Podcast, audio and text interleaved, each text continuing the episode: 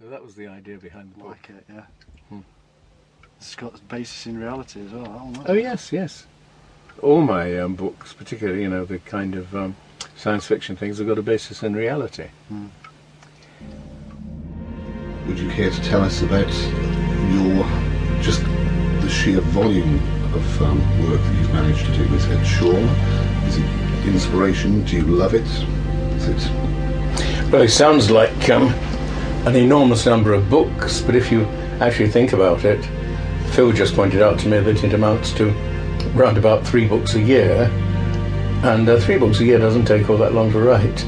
I mean, Anthony Trollope reckoned that he wrote a thousand words per day, and you know how many, many shelves his novels occupy.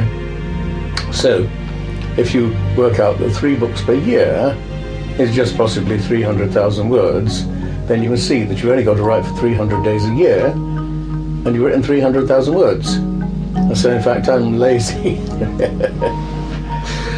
well? I mean, by your standards, perhaps, but uh, you know, it's as much as most other people can do just to get uh, the pen and paper out. I mean, um, do you have many more plans? Do you wish you could have written more? I will, uh, possibly, although I've written quite a lot of books um, simply because a publisher commissioned them and I needed the money, which is the story of most writers. But um, in some cases, it, uh, for example, a publisher, an American publisher called Random House, said, Would I write them a book about the occult? This was the time when it was all becoming fashionable and um, sort of around about. Uh, um, Oh, I can remember the date now. 1970s. 1970, yes. And I agreed, convinced that I, I was going to write a lot of nonsense that would be sort of tongue in cheek and how many unbelievable things you can believe before breakfast. But when I settled down to writing the book and to doing the research on it, I was amazed, you know, that I was totally convinced by it. I said to Robert Graves, I've been asked to do a book about the occult, what would you advise? And he said, don't.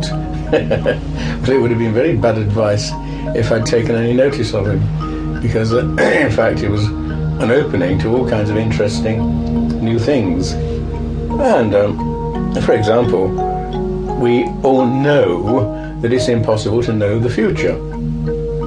And yet, I quickly discovered a number of cases in which there can be no doubt whatsoever that somebody or other saw a very, very clear vision of the future.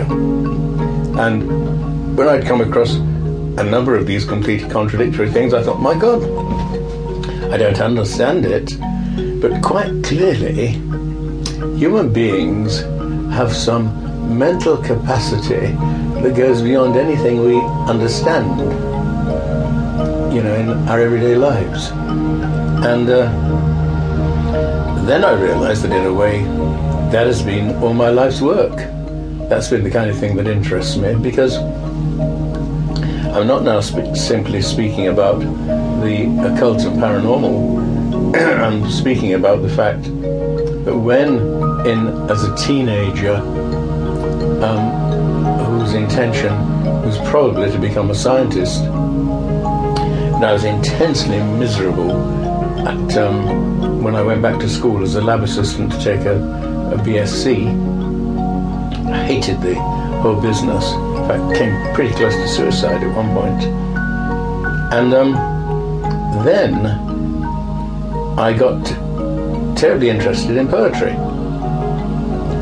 And it suddenly struck me that this was a completely different world. That when I felt terribly miserable, I would um, start off by reading extremely miserable poetry. things like you know, Edgar Allan Poe's For Annie and things like that. You know, thank heavens the crisis, the danger is past, and the awful illness is over at last. The fever called living is conquered at last, and so on. And uh, then I would move on to, as it were, more cheerful poems like T.S. Eliot's Wasteland. and eventually, within half an hour, I was reading sort of things like Milton's L'Allegro, you know, which is the absolute converse of that.